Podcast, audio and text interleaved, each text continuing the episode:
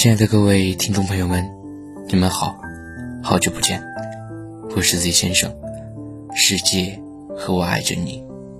今天要给大家分享一篇来自于公众号“精读”的文章，作者夏木，重新认识自己，拥有恰当的欲望。最近看了一期令人心动的 offer。围观了一场名校学霸面试的情景，感触颇深。节目设定的招聘企业是著名红圈律所——君和律师事务所。作为中国顶级八大律所之一，君和对应聘人员的要求自然不会低。节目中第一位面试者贺新雷，本科毕业于中国政法大学，研究生就读于中国人民大学。从简历上看。学历符合要求，且有相关的实习经历，但他一开口就注定输了这场面试。面试官看完他的简历，问他：“你在找工作吗？”“我考了公务员。”“考了公务员通过了？”“通过了。”“所以，如果能够拿到君和的 offer，就不去公务员了吗？”结果这一问让贺新磊犹豫了许久，在面试官的追问下。女孩很坦诚，父母希望她能够做一名公务员，且父母的意见对自己的影响占比高达百分之六十。听到这儿，面试官们只剩下了尬笑。很显然，既然对这份律师职位并没有很强的希望，面试官自然也不会要你的。就这样，面试草草结束了。第二位面试者同样是一名女生，名叫詹秋怡。面试官问了类似的问题：“你父母对你的职业有什么期待吗？”他们其实觉得女孩子找一个安稳一点的工作比较能接受。面试官又问：“怎样平衡父母与自己的想法？”张秋怡听完，坚定地说道：“我直接拒绝了父亲的要求，没有参加公务员考试。我觉得我应该就是来律所。”同样是女生。同样拥有不错的学历背景，不同的是，第二位女生很清楚自己内心的声音，她有强烈的欲望做成她想要做的事，也就是成为一名律师。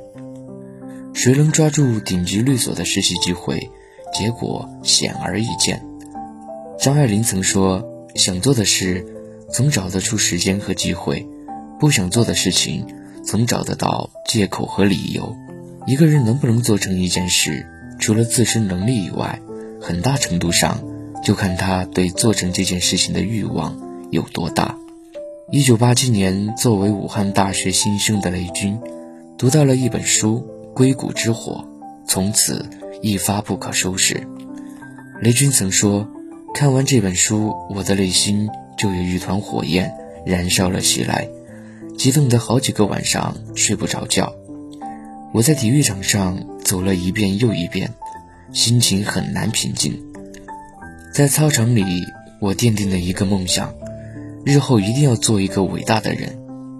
受《硅谷之火》中创业故事的影响，雷军刻苦学习并积极修炼技能。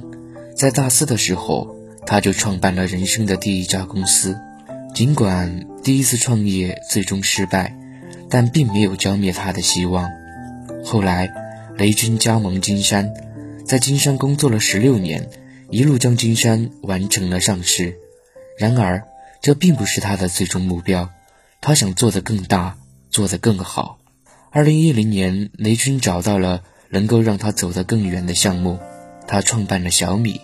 著名产品人梁林做过一个很有意思的研究：成就最高的那批人和普通人究竟有什么区别？结果他发现。成就高的那一批人，有一种特别重要的品质，即拥有强烈的成功欲望。毫无疑问，当一个人内心的欲望越强，他做成一件事的概率也就越高。很多时候，你所看到的经验背后，都是高欲望的自我管理。高欲望重要的不是物质，而是一个人的心态，一种努力做到最好的自己的态度。高欲望，不是肆意放纵欲望，它更应该是一种理性的控制。在影片《不求上进的玉子》中，玉子几乎就是一个没有欲望的年轻人。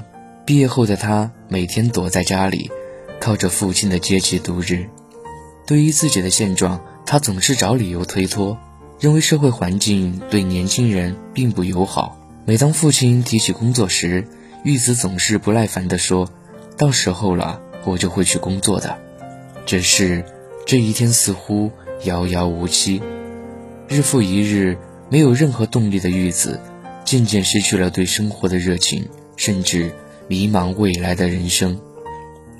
无所谓未来，无所谓升职。终日庸庸碌碌，只要还过得下去。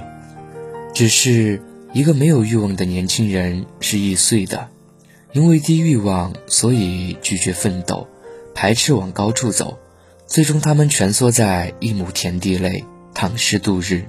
王小波在《黄金时代》中有一段让人感触颇深的话：“那一天，我二十一岁，在我一生的黄金时代，我有好多奢望。”我想爱，想吃，还想在一瞬间变成天上半明半暗的云。后来我才知道，生活就是一个缓慢受锤的过程。人一天天老下去，奢望也一天天消失，最后变得像挨了锤的牛一样。可是，我当时没有预见到这一点。我觉得自己会永远生猛下去，什么也锤不了我。没有向上欲望的人生，剩下的只是一个没有灵魂的身躯。两条建议让你重新认识自己，过恰当有欲望的人生，寻找能够实现自我的事物。美国的登月者米歇尔在阿波罗登月舱中，从宇宙中遥望美丽的地球，获得高峰体验。刹那间，他知道了宇宙自有它的意义及方向。在那有形的造化之后，有一种层次，人类的追求必须提升到全球的资源共享，世界才会是可持续的。米歇尔重返地球后，放弃了太空生涯，投身于环境与生态的运动。米歇尔的转变就在于他找到了能够实现自我的事物。自我实现者并不多，但将其理解为一个过程而非结果。更有意义。努力找到那个能让你实现自我的事物，它会助你唤起你的欲望，让你有持续的动力去寻求炙热的人生。运用赫勒法则克服人性的懒。赫勒法则是指，当人们知道自己的工作成绩有人检查的时候，会加倍努力。美国电影导演、好莱坞著名编剧伍迪·艾伦。写作有一个特点，就是每写一部作品前，他都要找他的朋友大谈其作品的内容，以及自己要写出来的决心。在一遍遍的复述中，他充实了自己的作品，并逐步下定了写作的决心。有人问他为什么这样做，他坦诚自己是一个非常慵懒的人，如果没有朋友监督，他可能一事无成。艾伦说。他们经常问我写作的情况，如果我不写，自己都觉得不好意思了。没有有效的监督，工作动力就不足；相反的，有效的监督可以让自己更有动力，把一件事情坚持到底。村上春树在《世界尽头与冷酷仙境》中描述了这样一段话：“你说这镇子上没有争夺，没有怨恨，没有欲望。”这固然可亲可佩，可是没有这些，无非等于说没有快乐、终极幸福和爱情。正因为有绝望、有幻灭、有哀怨，才有喜悦可言。一个人活得好不好，全在他的欲望里。如果你也喜欢这期节目，欢迎留言和分享。想要发现更多的好声音，记得去手机应用商店下载心理 FM 客户端，还可以阅读和收藏本期节目的文章，免费学习心理知识，帮你赶走生活中的各种不开心。心理 FM 世界和我爱着你，我是 Z 先生，我们下期再见。人已不在，收听浓烟下的是个电台，不动情的咳嗽，至少看起来归途也还可爱。琴弦少了姿态，再不见那夜里听歌的小孩。时光匆匆独白，将颠沛磨成卡带。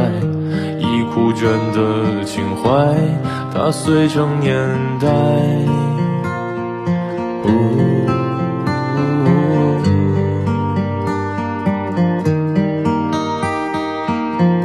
就老去吧，孤独别醒来。你渴望的离开，只是无处停摆。就歌唱吧，眼睛眯起来，而热泪的崩坏，只是没抵达的存在。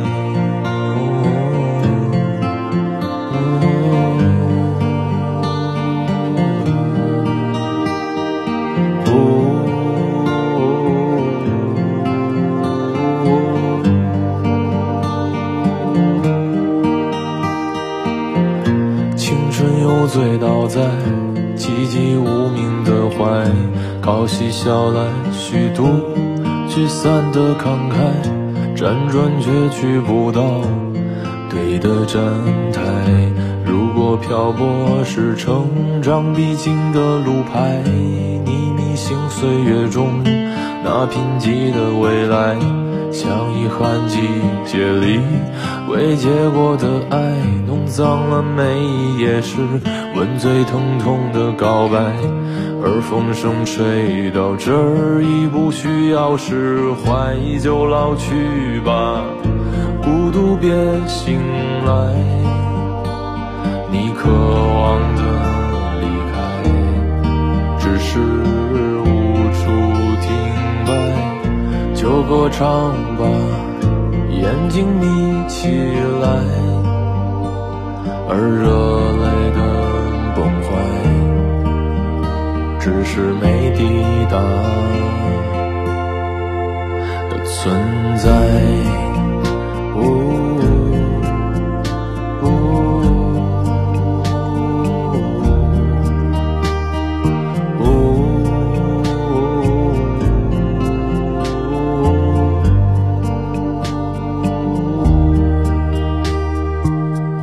就甜蜜的忍耐繁星润湿窗台，光影跳动着像在困倦里说爱，在无谓的感慨，以为明白，梦到他的地方，竟已爬满青。